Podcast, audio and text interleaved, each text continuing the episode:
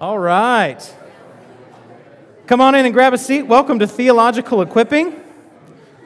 Come on in. I like how the room is more weighted towards this side. It's kind of like if you've ever been to the wedding where like everybody loves the bride, but no one really loves the groom. And like half the church is over here. It's good. All right. Welcome to Theological Equipping Class, what we do before we do our service. In Theological Equipping Class today, we're going to be talking about marriage, and then in the service, Jeff is going to be talking about God's wrath. Maybe those are the same subject for you. I don't know where you're at in your marriage. Maybe those are the same thing, but that's what we're going to be talking about today.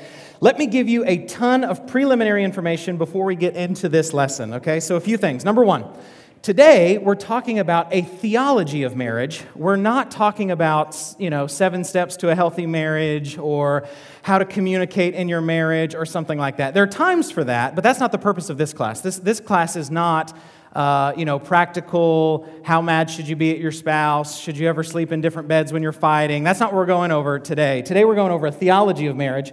And here's why we're doing this is because we're studying the topic of anthropology, all right? Anthropology, which is the fancy seminary word for the doctrine of mankind. Anthropos in Greek is the, the word for man or human or humankind. And so we've been studying anthropology, and we've been looking at the essential nature of man. We've been looking at uh, the fact that mankind is made in two genders, male and female. Uh, and today we're going to be talking about marriage because marriage is a big facet of what it means to be human. Now, um, also I need to say this. We're not going to be talking a ton about singleness today, but I want to say this because I think this is really important. Singleness is a biblical option. If you feel called to be single, or if you find yourself in a season where you are currently single, at least in that season, God has given you the gift of singleness, and you can equally glorify God. It's not as though we have a tendency to sometimes think that marriage is the norm and the goal, and singleness is something that people are just doing until they can get married again, but that's not the case. Biblically, being single is a biblical, God-honoring option. In fact, Jesus is single, and he lives a full human life. Okay?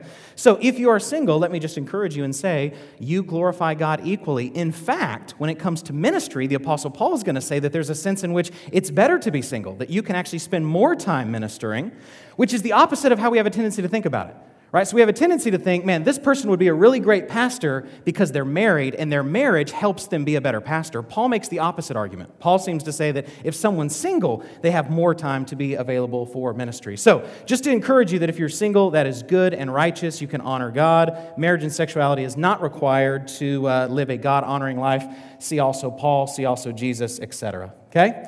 Some more preliminary stuff before we get into the lesson. Over the next four weeks, we're going to be dealing with some topics that we like to call at Parkway spicy. Spiceway, spicy is kind of a, a euphemistic, so what'd I say? Spiceway. Spiceway. Hey, we're going to start a new ministry to singles called Spiceway here at Parkway. We think that'll get them here. Uh, spicy here at Parkway, and uh, what I mean by that is that they're a little bit controversial. So over the next four weeks, here's what we're doing. Today we're doing marriage and a little bit of sexuality because that's a big part of marriage. Next week we're doing divorce and remarriage. The week after that, we're going to do uh, homosexuality, and the week after that, we're going to do transgenderism. Because we're on this topic of anthropology, we're going to hit some of these cultural hot topics, and so I need to give some preliminary info on this. First, the reason we're doing this is not to be cool. The reason we're doing this is not to be controversial. The reason we're doing this is because these are topics addressed in the Bible. Okay? We are not allowed to say that we're unashamed of the Bible, but then not preach on certain topics, all right? Uh, transgenderism, cross-dressing, these kind of things are addressed in the Bible. Homosexuality is addressed in the Bible. Marriage is addressed in the Bible. Divorce and remarriage is addressed in the Bible. That's primarily why we're doing this. I've seen a lot of churches that will basically preach about ninety percent of the Bible, but then when they get to certain topics, they just think that's too much or that's just uh, somehow profane or bad or something like that. We don't hold that. We are here to preach all of God's Word unashamedly, which also means that we are going to have to talk some over the next four weeks, including today, about sexuality. Okay? Now, we're not going to make anything, we're not going to say anything salacious, we're not going to say anything that uh, is tempting, we're not going to say anything that's inappropriate, we're only going to teach what's in the Bible. But here's why we're doing this. One, it's in the Bible. Number two, if you and your kids don't learn about this topic from the Bible, where are you going to learn about it? Okay? You're going to learn about it from the world. The average age that a child first sees pornography is between the ages of nine and eleven. So if you're thinking, maybe these subjects are above my kid's head, I guarantee you they're not. They're already thinking about this, talking about this, maybe even viewing this. And so hearing sexuality from the biblical perspective is what they need. They don't need that from the internet or the locker room or something like that. Additionally, one more guard, uh, so you don't get mad. We sent out an email to everybody who's a parent here about two weeks ago just saying that over the next four weeks we're going to be dealing with some of these topics that relate to sexuality. Okay, so it's your decision as a parent. If you don't want your kids in here, that's totally fine. Again, we don't, we're not saying anything that we think is going to be inappropriate. Uh, we would encourage you to have your kids in here where they can hear it too, but that's your call as a parent. You with me? Everybody good? What's he going to say? What's he going to say next? Let's get into this uh, lesson. Let's get into this lesson. Definition. What is marriage? A theology of marriage. Marriage is the uniting of one man and one woman, as defined by creation and biblical revelation, into a union that involves a lifelong covenant for the purpose of uh, intimate companionship, sexual expression, joy, procreation of the human race, and to glorify God by mirroring the relationship of Christ and the church. How good is that definition? That's the best definition. Where did we get that definition from? Parkway's Statement of Faith, all right? Spiceway. Parkway's Statement of Faith, that's where we got this definition. And so you'll notice several things about this definition. First of all, notice that it's between one man and one woman. Notice that man and woman is defined by creation and biblical revelation. We had to add that clarifier in there. As culture becomes increasingly gray on this issue, the Bible remains to be black and white. Into a union that involves, and then we mentioned the purposes of marriage. There's not just one purpose of marriage. It's not that I just get married, married just to have kids, or I get married just for sexual expression, or I get married just for companionship. It's all of these things. Now, some of these things are not required. There are people, for example, who get married and are unable to have children. They're unable to procreate. That doesn't mean that they have any less of a marriage. Uh, but that is a great definition to start with what marriage is. In the Bible, marriage consists of two things, okay? Covenant plus consummation equals mar- marriage. I'm going to just leave it as an M. I'm not going to write it all out there. Okay, equals M. Now it looks more mathy. It looks more algebra. Covenant plus consummation equals marriage. Those are the two components you have to have biblically to have a marriage. Okay? If you just have covenant, you have all kinds of covenants, right? So you have all kinds of contracts. You have all kinds of agreements. Just because you agree to take a loan from your bank, you're not married. Just because you agree to go into business with somebody, you're not married. Okay? So covenant alone does not equal marriage, nor does consummation alone. Okay? So in the Bible, when two people come together uh, for sexual intimacy and they are not married, that is not a marriage. That is considered fornication. In fact, there's laws in the Old Testament where if a man, for example, seduces a virgin and lies with her, he then is required to see if he can try to marry her, things like this. And so, uh, but these two things are what's required for marriage. Marriage has these two components. Now, it looks different in different societies, right? So in the U S, you typically have to have a minister that's licensed by the state to do this. But if you're in some tribe in Africa, you might have some ceremony, you might not, et cetera. But there is this idea of covenant, and there is this idea of consummation, and you have to have both to have a marriage, okay? What is an annulment? Let me just say this real quick. If you are somebody who's married to somebody else, and there has been both covenant and consummation, and you've been legitimately married, there is no such thing as an annulment. All right? The state defines annulment as a faultless divorce, but that's not the, that's not a biblical idea, okay? Annulment is only when there's no actual marriage that happens. So if you marry somebody and it turns out that somebody is your sister, you could get an annulment because no real marriage should have happened. Or if there is covenant but the marriage is never consummated, there can be an annulment. These are the two components you need to have a marriage, but once you have these two components, the only thing that remains after that is either death or divorce, okay? Is either death or divorce as far as things that break the marriage. So, with that in mind, let's get into where does marriage and sexuality come from. Genesis two, eighteen through twenty-five says this. Then the Lord God said, "It is not good for th- that the man should be alone. I will make a helper fit for him." Now out of the ground the Lord God had formed every beast of the field and every bird of the heavens and brought them to the man to see what he would call them. And whatever the man called every living creature, that was his name.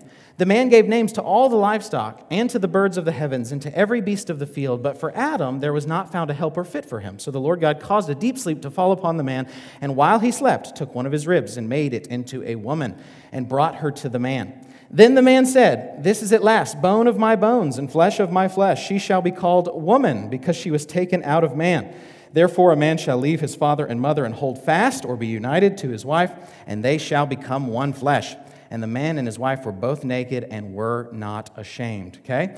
So what God does is he says part of the purpose of creating woman is for marriage, is for companionship. So he takes a rib of Adam and creates a woman. All right? Uh, by the way, in English, this is easy, easy to see. Man, the word man, and the word woman are related. Okay? It's the same way in Hebrew. Ish and Isha. Ish is man, Isha is woman. This doesn't work as well if you have a, uh, let's say, Spanish translation of the Bible, that out of uh, hombre was taken mujer, or something like that. But you see it here in uh, in English as well as you would in Hebrew. So three things I want you to see from this passage. Other than this is the first fact. Marriage and sexuality is God's idea. Okay? We have a tendency sometimes to feel like we invented that. Like that wasn't God's idea. He just kind of had mankind in the garden or whatever. Marriage and sexuality is God's idea. Sex is God's idea for marriage. That is his wedding present to you. Okay? Your aunt, she gets you a toaster. All right? God gives you your spouse. Okay? So, a few things I want you to see about this passage. Number one, marriage is meant to mirror the Trinity. Marriage is meant to mirror the Trinity. Okay? That within a marriage, you have two becoming one. You have two distinct persons that are seen in a sense as one. Okay? A, a binity, if you will, a twinity, a trinity of two. It's meant to ma- mirror the Trinity. Now, it's not a perfect image of the Trinity, right? There's nothing that's like the Trinity. In the same way that you can't have any analogies of the Trinity like ice and water and steam or anything like that, you also can't make the Trinity an analogy of anything. But you do see some hints of this idea of marriage meant to image the Trinity, where you have two persons that within the sexual union are seen somehow as one. Number two, marriage creates a new family. Notice, for all the mother-in-law jokes, by the way, so we went to the rodeo uh, Friday night, and uh, I'm not a huge rodeo guy, I don't know if you can tell, but I enjoy going. My dad always gets tickets, he grew up in Weatherford, and so uh, we go, and uh, the rodeo clown was telling a little joke, and he said, as these carts, they, you know, they, they do these races where they have these uh, wagons that are being pulled by all these horses. And he said, hey, as these wagons go around, if you're a little kid, step back from the fence. If you're a mother-in-law, stick your head through the fence. That was his joke.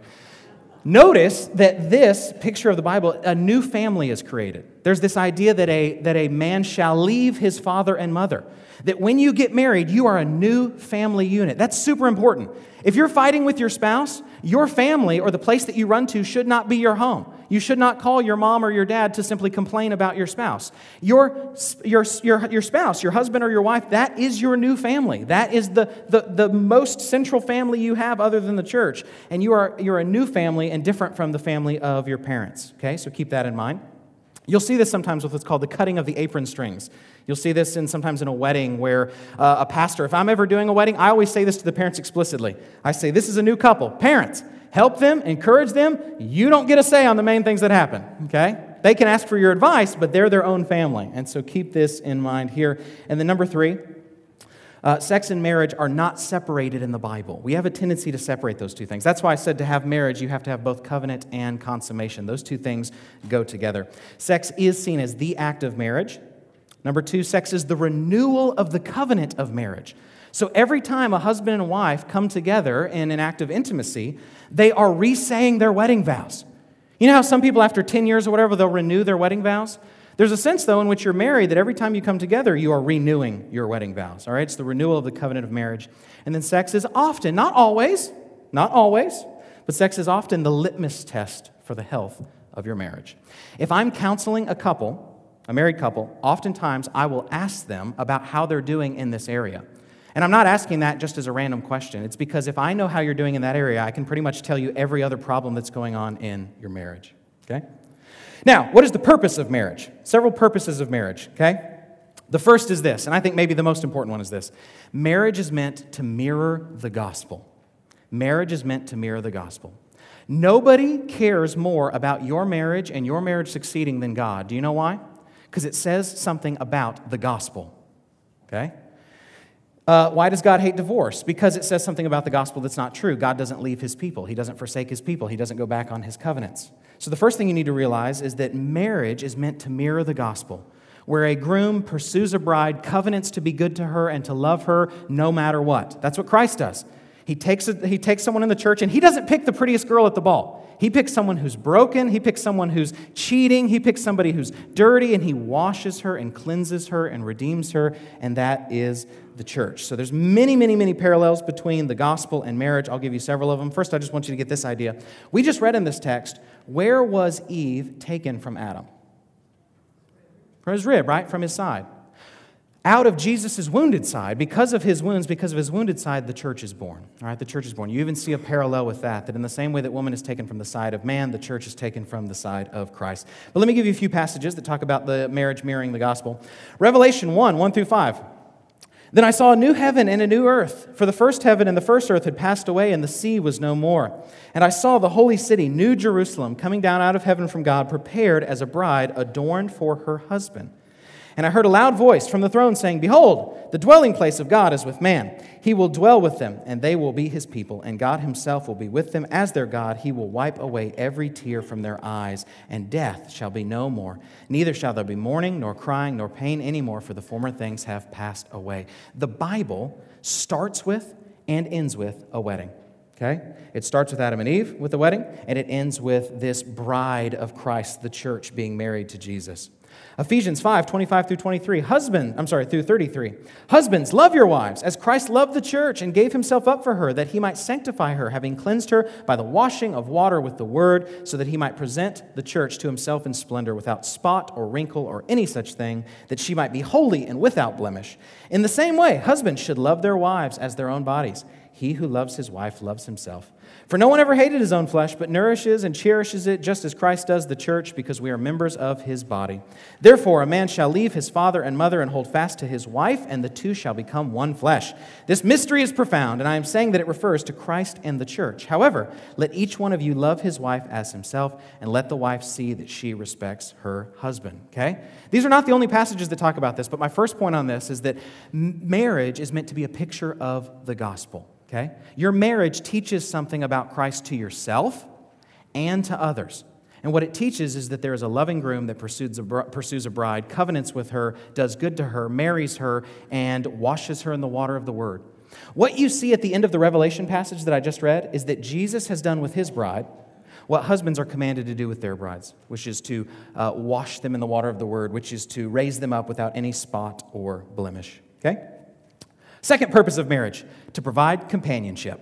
To provide companionship. Genesis two, eighteen. Then the Lord God said, "It is not good that the man should be alone. I will make a helper fit for him." So here you have Adam, and he's commanded to subdue the earth and multiply. Super tough to do by yourself.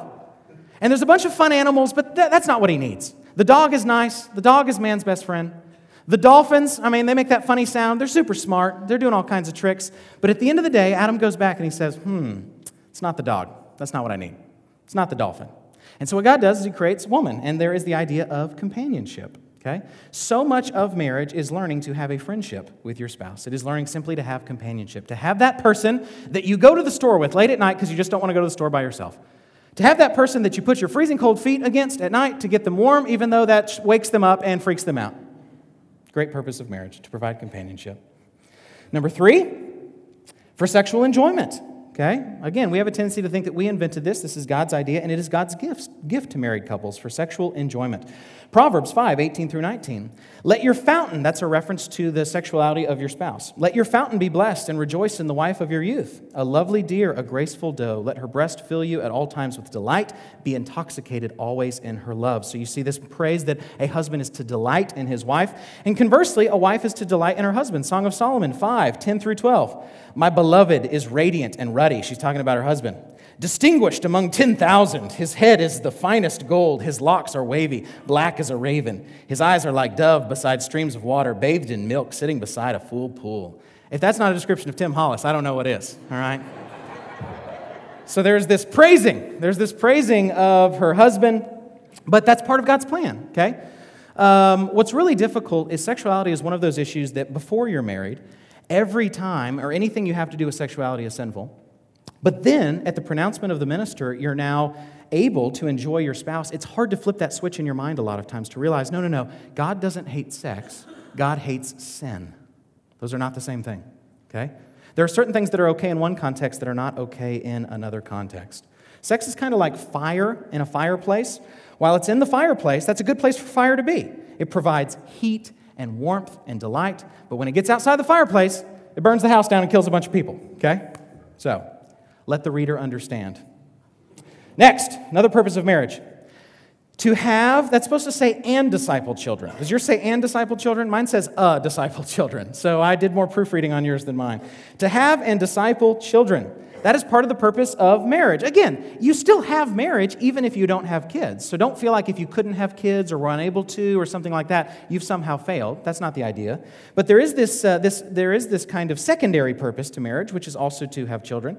Genesis one twenty-eight, and God blessed them, and God said to them, "Be fruitful and multiply, and fill the earth and subdue it, and have dominion over the fish of the sea and over the birds of the heavens and over every living thing that moves on the earth." So there's this idea that you're supposed to have dominion, and as you have children, you raise them up to have dominion as well. That's part of the idea here. Every time I see somebody walking their dog at five in the morning, picking up that dog's droppings, I think to myself, take dominion. Take dominion. Why is that dog ruling you? You rule over that dog. Ephesians six four. Fathers, do not provoke your children to anger, but bring them up in the discipline and the instruction of the Lord. Okay?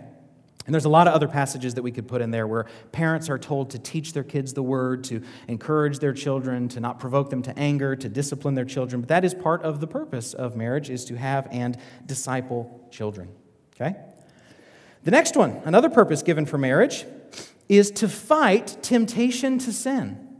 To fight temptation to sin. Let me read this passage, and then I want to give a few comments on this. I think this is a really important passage that gets overlooked. First Corinthians seven, two through five. But because of the temptation to sexual immorality, so Paul's going to say, because you're tempted towards sexual immorality, what should you do? Because of the temptation to sexual immorality, each man should have his own wife, and each woman her own husband. The husband should give to his wife her conjugal rights, and likewise the wife to her husband. For the wife does not have authority over her own body, but the husband does. Likewise, the husband does not have authority over his own body, but the wife does. Do not deprive one another, except perhaps by agreement for a limited time, that you may devote yourselves to prayer, but then come together again so that Satan may not tempt you because of your lack of self-control. Okay, I've got a lot of comments on this. A few things I want you to see. Number one, Paul here provides a very practical way to fight against sin. So here's what's going on in, in First Corinthians. In First Corinthians, the church in Corinth, there are a lot of people that are going to temple prostitutes, okay? They're saved out of paganism. They're already forgiven by Christ, but because they've lived sinfully their whole lives, they sometimes fall back into those old sinful patterns. And so they are going to temple prostitutes, and they're trying to figure out what they should do. And here's Paul's advice. You should get married. You should get married. Now, let me be very clear. That will not fix their sin issue. And he's not saying that it will, okay? If you have a sin issue, sex is not the solution for a sin issue. Only the gospel is the solution for the sin issue, okay? But what Paul is saying is, here's at least a practical thing that you can do to make obedience by the Spirit easier. What he's saying is stack the deck in your favor. Now, I think this is really interesting. We have a tendency sometimes to try to be holier than the Bible. If a guy came up to me and said, Zach, I've been going to temple prostitutes and worshiping demons and walking in sexual morality, should I get married? I would say, you should never get married. You should go to like a recovery program for the rest of your life. Stop talking to me. That's what I would say. But that's not Paul's advice. Paul's advice is you should get married. Now, let's be clear. That's not going to fix your problem. It's not going to fix your lust problem. It's not going to fix your sin problem. What you're craving is not sex. You're craving sin. But what it does is it helps in the sense that you at least make it as easy to obey as possible because you have a venue provided by God where there's appropriate sexual expression, okay? So keep that in mind. Second thing is, I want you to realize here that uh, it's not, if your spouse struggles with some type of sexual sin, okay, you don't, please don't raise your hand. If your spouse struggles with some type of sexual sin, it's not you versus your spouse. It's you and your spouse versus the devil, okay? You need to see that. Sex in your marriage is spiritual warfare. There's a tendency to think if there's some sort of conflict or problem in this area in your marriage, it's you versus your spouse. I'm so mad at them. They're messing up. I'm, I'm so angry. Instead of saying, how can I help them? How can we team up against the devil? Or as I've heard one pastor say, if you will not provide for your spouse in this area, I know of a devil who will. That's what the text says. Come together again. Why? So that you're not tempted by the devil because of your lack of self-control. Another thing to mention here is notice that this is a regular part of marriage, okay? You do not have the right to deprive your spouse of these things. You do not have the right to deprive your spouse of these things. Husbands to wives or wives to husbands. It mentions both, okay? It mentions both. You don't have a right. We've talked about this. In our society, it's a really big thing right now to say, this is my body. It's my body, my choice, I'll do what I want with my body, et cetera. Biblically, though, that's not true. Biblically, it's God's body first. Uh, biblically, it's your spouse's body.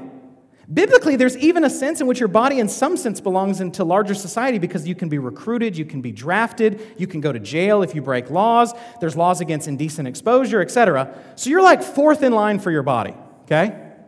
So what this text is saying is that when you come together, when you uh, become a couple, when you get married, that there is a mutual ownership of each other and that you're not to deprive each other unless you agree on it. If you both say, you know what, let's take a season off. Let's take a season to pray. We're going on a mission trip. We're doing something like that. Great.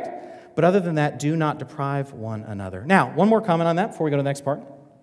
If your spouse struggles with some type of sexual sin, that is not your fault. Okay? You can be as faithful as you can be, and your spouse can still walk in sin. But all this text is saying is, um, do your part to help. Do your part to fight against the devil with them. You guys are on the same team. On the same team. Okay? And then the next one here, to grow in holiness. To grow in holiness. Ephesians five, twenty-two through twenty-six. Wives, submit to your own husbands as to the Lord, for the husband is the head of the wife, even as Christ is the head of the church, his body, and is himself its Savior. Now, as the church submits to Christ, so also wives should submit in everything to their husbands. Husbands, love your wives as Christ loved the church and gave himself up for her, that he might sanctify her, having cleansed her by the washing of water with the word. If you want to know more about what that means, we have our Ephesians series online. You can listen to this text. Jeff also talked about the roles of men and women last week. You can, you can check that out online. But here's what this text is saying. Part of the purpose of marriage is to grow you in holiness. If you're a wife, as you learn to submit to your husband, you have to put sin to death. If you're a husband, as you learn to lead your wife, you have to put your preferences and your sins to death. So the purpose of marriage is for your holiness, not for your happiness. Okay? All of us, even if we know that, we go into marriage ultimately. The number one reason when I'm counseling a young couple, we're doing premarital counseling, they're going to get married, and I ask, why do they want to get married? The number one reason is, I want to be happy. I like this person. They make me happy. I'm happier when I'm with them than when I'm not. Me, me, me, me, me. Good things are going to come to me. All this marriage is about me. And I have to say, oh, oh, sweet child. Oh, dear, sweet child. Marriage is a day-by-day crucifixion. Here's what I mean by that. Katie and I are doing fine, by the way. Here's what I mean by that. Here's what I mean by that. It's one-sided love. What is it to be crucified and say, forgive them, they know not what they do? That's one-sided love, where you're just loving somebody even though they're not doing their part. That's marriage. Marriage is that one-sided love. I hear a lot of people say, marriage is all about compromise. No, it's not about compromise. It's about me sometimes saying, I'm going to just serve you and lay down my preferences. And my wife saying, I'm just going to serve you and I'm going to lay down my preferences. It is dying to yourself. It is getting rid of those things. It is to grow in holiness. That's the purpose of marriage. The reason we don't think that is because of Hollywood and because of songs and because of, what is, uh, they call it on Bambi, because you get Twitter-pated. You uh, you start to feel this infatuation with another person.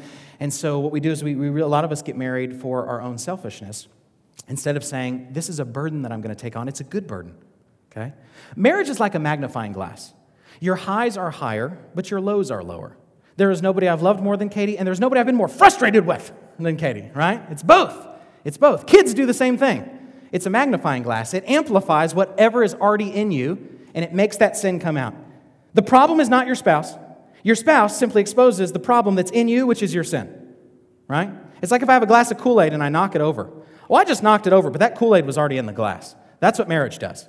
You have sin in your heart, and by being married to your spouse, fighting, going through life's trials, what that does is it knocks over the Kool-Aid, and you're like, look at the mess you made. And they're like, no, that mess was already in you. I just knocked over the glass.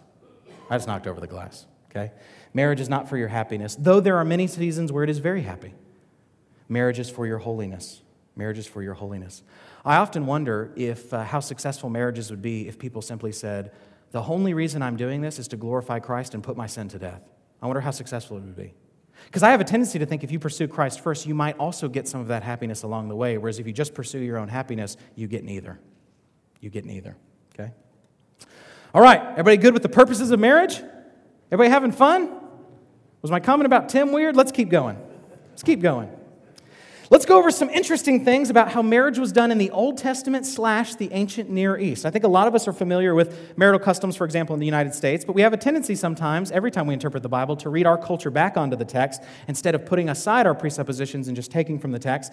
And so I want to give you some interesting things about how marriage was done in the Old Testament, okay? Some of these might sound a little weird, and I'm not saying we're bound by all these things today, okay? Some of these have to do with Old Testament Mosaic law. So if it says to kill somebody, that doesn't mean we kill them today, okay? Or something like that. So, but I just want you to know how marriage was done in the Old Testament and in what's considered to be the ancient Near East, so places like Assyria and Babylon and Egypt, the places near uh, Israel. So, first of all, a woman was under the authority of her father until she got married. If her father passed away, she was under the authority of her oldest brother, okay? Sometimes if she didn't have either of those, she would be under the, the authority of an uncle or a grandfather, but typically she had some sort of main man in her life as her authority, uh, and then she worshipped whomever the main man in her life worshipped, right? Uh, your God will be my God, your people will be my people. That's kind of the idea. So it was really the husband that determined the religion of the family in the ancient Near East. So this is part of the problem in the Old Testament of why Israel's not to marry other nations. It has nothing to do with uh, like modern day racism today or something like that. The idea is if you're not following Yahweh and you marry, let's say you're an Israelite woman and you marry some Canaanite guy, you're going to have to now worship his false gods, okay? A father was morally responsible for making sure his daughter married as a virgin, okay? So if you're single in here, uh, you are biblically commanded to remain a virgin until you get married. But fathers, let me address you real quick. It's part of your job to make that happen. That's part of your job to make that happen. So again, let the reader understand. Do whatever you need to do to help uh, preserve and guide your daughters. If you need help in that area, talk to Carl Brower. Carl Brower is our family minister. He has a lot of great insights of how to, uh, you know, not come off as some sort of uh, draconian, you know, uh, you can never go out and play with your friends or hang out with anybody kind of person, but at the same time, helping keep your daughters pure, okay? If a man found out that his wife was not a virgin on their wedding night, he could have her stoned to death in the Old Testament. If he accused his new wife of unfaithfulness, but she was faithful, then the man got whipped, fined, and he was never allowed to divorce her, okay? So it's a big gamble. There's this idea of purity being very important in the Old Testament, whereas if a uh, husband found out that his wife was not uh, a virgin on their wedding night, she could get in trouble with the law. If he falsely accused her, though, all right, the Bible hates false accusations, he would be punished by the law as well, okay? A father or the oldest brother negotiated a marriage partnership on behalf of the bride and the groom, okay? There are times, even in the Bible, where a groom took his own bride, but this is not the norm. So you have the idea in the Old Testament of an arranged marriage. To us, that seems super weird until you look at the divorce rates and how crazy everybody is and how much struggle there are there is in marriage, and then you think, maybe my godly parents who know more than me might pick out a better spouse than me when I'm eighteen that just wants to marry some hottie, right? Okay, so there's some wisdom in that, but that's the idea in the Old Testament. Typically, uh, your family, specifically your father and mother, would negotiate with another family uh, for your spouse. Women were often married much younger than men who were expected to be able to provide a house and a living. The average age that a woman was married in the ancient Near East, specifically in Israel, was around fifteen, and the men were closer to thirty. Okay, the men were closer to thirty. Why? Because a man has to be able to have a field and a house and provide for his new wife and have a home for her and these kind of things. So typically you have older men marrying younger women within this context. Uh, that also allowed her to have more time to, uh, to have more kids. The mortality rate uh, for most of the world in the past was not great. We mentioned this during the Reformation lecture that Martin Luther was uh, one of eight siblings, only four of which made it to adulthood. Okay? The groom would pay what is called a bride price to the bride's father. Okay, the, the idea here is if you have a son, the son can grow up and he can get a job at this time and help provide for the family. With the daughter, that typically doesn't happen because she goes and gets married. So what a, a, a groom would do, a potential husband would do, is give what's called a bride price to that, uh, that girl's family. That way they were still taken care of, they were still protected, they were still provided for in that sense. Conversely, the bride's family would often give what's called a dowry to the groom slash the couple for their wedding. Okay, I, I like to make this joke that when I met Katie, Uh, her dad had actually passed away a month after we started dating, uh, but she had a cherry red Mustang and she had an A K forty-seven that she got, and so that, that was my dowry, okay? That was my dowry at, at our wedding. I carried the A K forty-seven up to the altar. I didn't do that. Okay, so.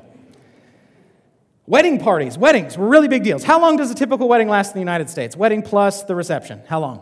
Four hours. Yeah, four hours. That's a great, great estimate. That's, that's almost exactly right. Probably about four hours, maybe three. Maybe less if you don't provide food or something like that. Uh, a lot of times in the Bible, you would have week-long or even longer wedding parties. So think about that. It was like, hey, my brother's getting married. Shut down your business for the next week. We're going to go party for a week. And there would be dancing and drinking and laughing. It's meant to be this huge celebration and joyful occasion. Why? Because it's meant to picture the gospel. Here's one of the things I love about God in the Old Testament that we have a tendency not to talk about. There are times where God demands that Israel not work that day and demands that they party, demands that they worship. Not sinful party. When I say party, don't think you woke up in the back of an El Camino and don't know how you got there. That's not what I mean. What I mean is that there's this idea of joy. There's this idea of laughter. There's this idea that this is a good thing. This is meant to picture the gospel. And so it often lasts a long, long time. Uh, the couple, I won't go into too much detail here. I don't, I don't want to be at all inappropriate. But the couple would often consummate the marriage before the reception because that is the act of marriage. We typically get, uh, have a wedding ceremony, then the reception, and then later on there's the consummation of the marriage. Within the Old Testament, though, the consummation would happen before you would have the wedding reception because you're not fully married until you have covenant and consummation, okay? Covenant and consummation. Divorce was allowed in the Old Testament, but one must receive a certificate of divorce so that when they tried to get remarried, they wouldn't be seen as an adulteress. We're going to talk about this some more next week when we talk about divorce and remarriage uh, and the theology of it. But here's all I'm trying to say here.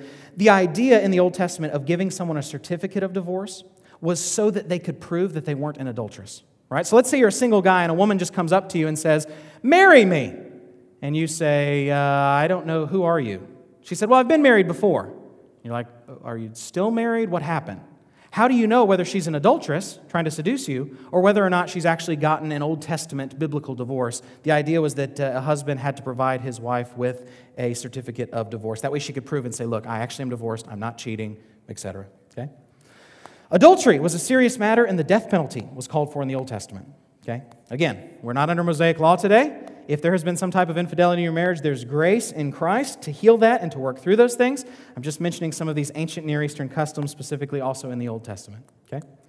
If a man had a brother who died before having children, the brother would have to have children on behalf of his dead brother, so his possessions and land would stay within the brother's family. So, if I've got a brother, and he's married, and he dies, what happens to his land? What happens to his possessions? What happens to his cattle? You see, this is really important, especially in ancient Israel, where the land is allotted up by tribe, and there's all this promises from the prophets and stuff about the land, et cetera. It's very important that that stays within that brother's lineage. So what I would do is I would often have uh, relations with my brother's wife who had passed away, so that way he, the, the, he, we could have children on his behalf, and those children would inherit his possessions. That's kind of a, a weird custom to us today, but that's something going on in the Old Testament. And lastly, it was important to pass down your lineage by having kids. Additionally, kids had the responsibility for caring for their aging parents. Let me say something that's strong. You know that passage in the New Testament where it says that if anybody doesn't provide for the members of his own family, that he's denied the faith and is worse than an unbeliever? You know that passage? If you don't, just Google the words I said and it will come up, okay? That passage is not primarily talking about your job as a husband to put food on the table, although that's definitely included in there. Within the context, it's talking about caring for your aging parents. It's talking about not burdening the church with widows. What this text is saying is if you don't take care of your aging parents, in some sense, that doesn't mean they have to live with you, but you have some sort of responsibility to take care of your aging parents, that you've denied the faith and are worse than an unbeliever. That's a strong command. That's a strong command. So by having additional kids in this time, it allowed more venues to where you could provide, you could get care as you got older. You don't have Social Security and these kind of things in the Old Testament. What you have is kids. You have kids that realize that you're a family member, you're older, you should be honored, and so they help take care of you. Okay? Two more things, and then we'll have Jeff Ashley come up and just give us all the sweet wisdom in marriage. It'll be so good. He'll undo the bad things I did. Things needed to have a successful marriage, okay? These are biblical ideas, all right? These are not, I told you we wouldn't be doing seven steps to a healthy marriage or anything, so I just want to, I do think these are some important biblical things that you need for a successful marriage. Number one is the most important, okay?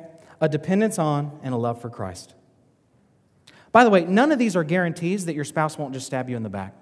I know of people that are godly and righteous and did just about everything right, and their spouse just abandoned them, okay? There's mercy and love and grace for you if that's you. So this is not a guarantee that uh, when we get, when we enter into a marriage, here's what a marriage is. You say to yourself, who is the sinner that I want to fight with for the rest of my life? That's marriage, okay? That's marriage. Five things needed to have a successful marriage. Number one, a dependence on and a love for Christ. That's the most important. When I talk to young guys and they say, what should I look for in a godly wife? I say the first and most important thing is she has to love Christ. Not just say she loves Christ. Not just have a warped Bible on her dashboard that she never reads. Not just have a fish on the back of her car. But she has to love Christ. She has to love Christ and vice versa. Ladies, if you start dating a guy and the first time he's ever cared about religious things is after he starts dating you, he's a fake. Don't evangelize. okay? Don't evangelize. You have to have a dependence and a love for Christ. Number two is a commitment to never get divorced.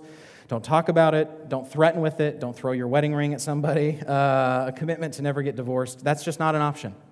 Um, I talk about Navy SEALs a lot because I'm a wannabe. And one of the things I find to be interesting about them is ninety percent of the guys that go through their initial training, what's called BUDS, don't make it through. They drop out voluntarily.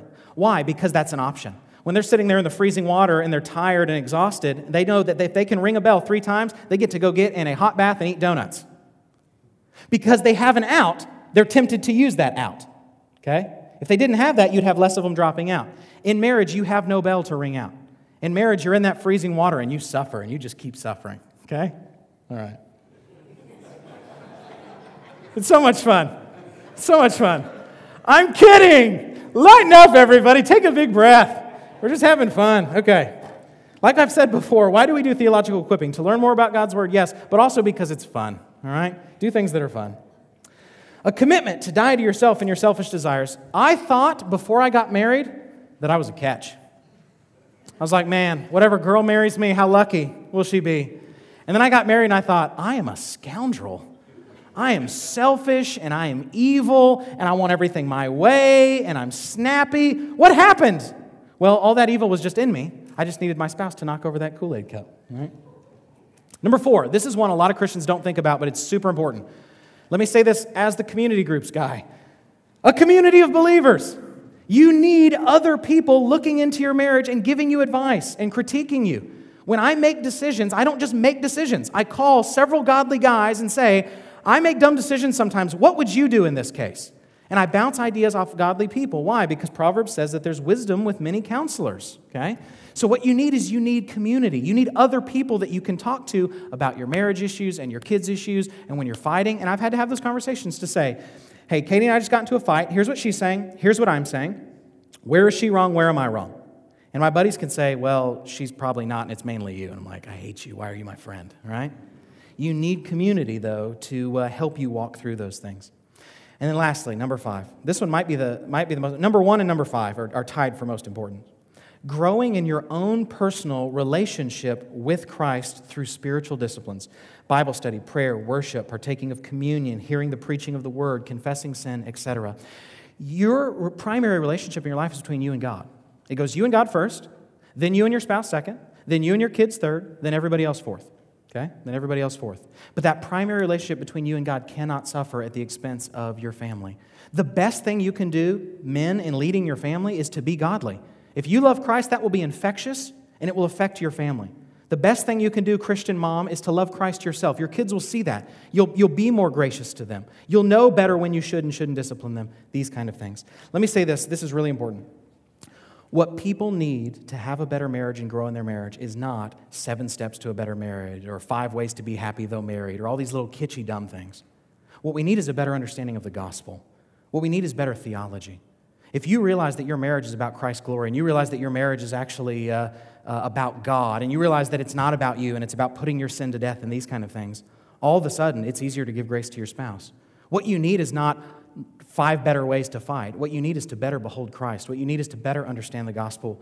Jeff Ashley one time said something that just has always stuck with me. He said, the reason that I'll be faithful to my wife is because I know that there'll be a resurrection and I will give an account for that. And for me, that was just profound. That's very simple. That's very obvious. But his reason wasn't so I'd be happy or so I'd have a better marriage. It was my marriage was never about me to begin with. What you need is better theology. What you need is more trust in the gospel, not more newest, whatever the latest, greatest guru says are the steps for marriage. Now, lastly, we'll end with this. Um, we're not going to talk a lot about sex in this lecture because that's just not the, the main purpose. I have to talk about it some because it's linked to marriage. Again, it's it's half of marriage in the sense of covenant and consummation. But I did want to go over a few helpful questions. One of the most common questions I've seen amongst Christian couples is, what is allowed sexually in marriage? Now, if you're freaking out, let me just be clear. I'm not about to say anything inappropriate. I'm not about to list specific acts or anything like that. I just want to give you some questions to wrestle through. If you have further questions, please email us, call us. That needs to be one-on-one. So in a second, when we open this up to Q and A, you're going to have to use some discernment, okay? Use some discernment in Q and A. There are certain questions that are good big group questions. There are other questions that are much better one-on-one questions, okay? Everybody good on that? If you start getting out of bounds, I will shut you down, okay? What is allowed sexually within marriage? I'm just going to give you nine questions to ask that I think would be helpful. So let's just go over biblically what the Bible would say about marriage. Anything outside of a monogamous marriage to your spouse sexually is sin. That's pretty simple. Okay? That's pretty simple. That's what the Bible would call, the Greek term there is porneia. Porneia is kind of a junk drawer term. It's kind of a catch-all umbrella phrase for anything that is sexual sin. It's where we get the term pornography. What is pornography? It is a graphe, a picture of porneia, sexual immorality. Okay? Uh, so anything outside of your marriage is sinful. But within your marriage, you actually have a lot of freedom to enjoy sexuality. So let's go over just a few questions. Number one, if you're asking this as a married couple. Number one, does it involve in any way someone other than your spouse? If so, the answer is no, okay? This is why adultery is sinful. This is why pornography is sinful, et cetera. It involves someone who's other than your spouse. Number two, is it something with which your spouse is uncomfortable? Your job is to serve your spouse. Your job is to care for your spouse. So that's a question that you need to ask. Number three, am I just trying to please myself or am I trying to please my spouse? Your job as a husband or a wife is not to try to please yourself, it's to try to please your spouse, okay? Again, marriage is about serving one another. It's about laying down your preferences to serve your spouse. Number four, does this act make my spouse feel unloved or devalued? Does this act make my spouse feel unloved or devalued? Number five, I think this is a great question. I think this is a really good question. What things do I think are sinful in marriage that the Bible doesn't actually forbid? Those that are more liberal in their Christianity have a tendency to take away commands from the Bible. Those of us who are more conservative have a tendency to add commands to the Bible, both of which devalue God's Word.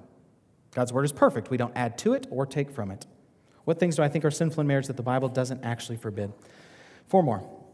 Does my spouse have any previous abuse in their past that might need to be worked through first? Okay, if you get married and there's some sort of abuse in your spouse's past, you need to get care. You need to get counseling. You need to see pastors or counselors or whatever it is to help work through those issues. Again, community involves pastors and, and these kind of things as well. Number seven, in what areas do I have a false sense of shame or guilt, even though sex and marriage is good and God glorifying? I think that's a great question. Number eight, in what ways am I bitter with or not satisfied with my spouse and why? And then lastly, number nine, can I do this act in faith? This would be, if you're married, a great series of questions to walk through with your spouse on a date or to walk through over dinner. Just y'all, just y'all, not kids or something like this. Just y'all, but to walk through these things, okay? Work through this issue.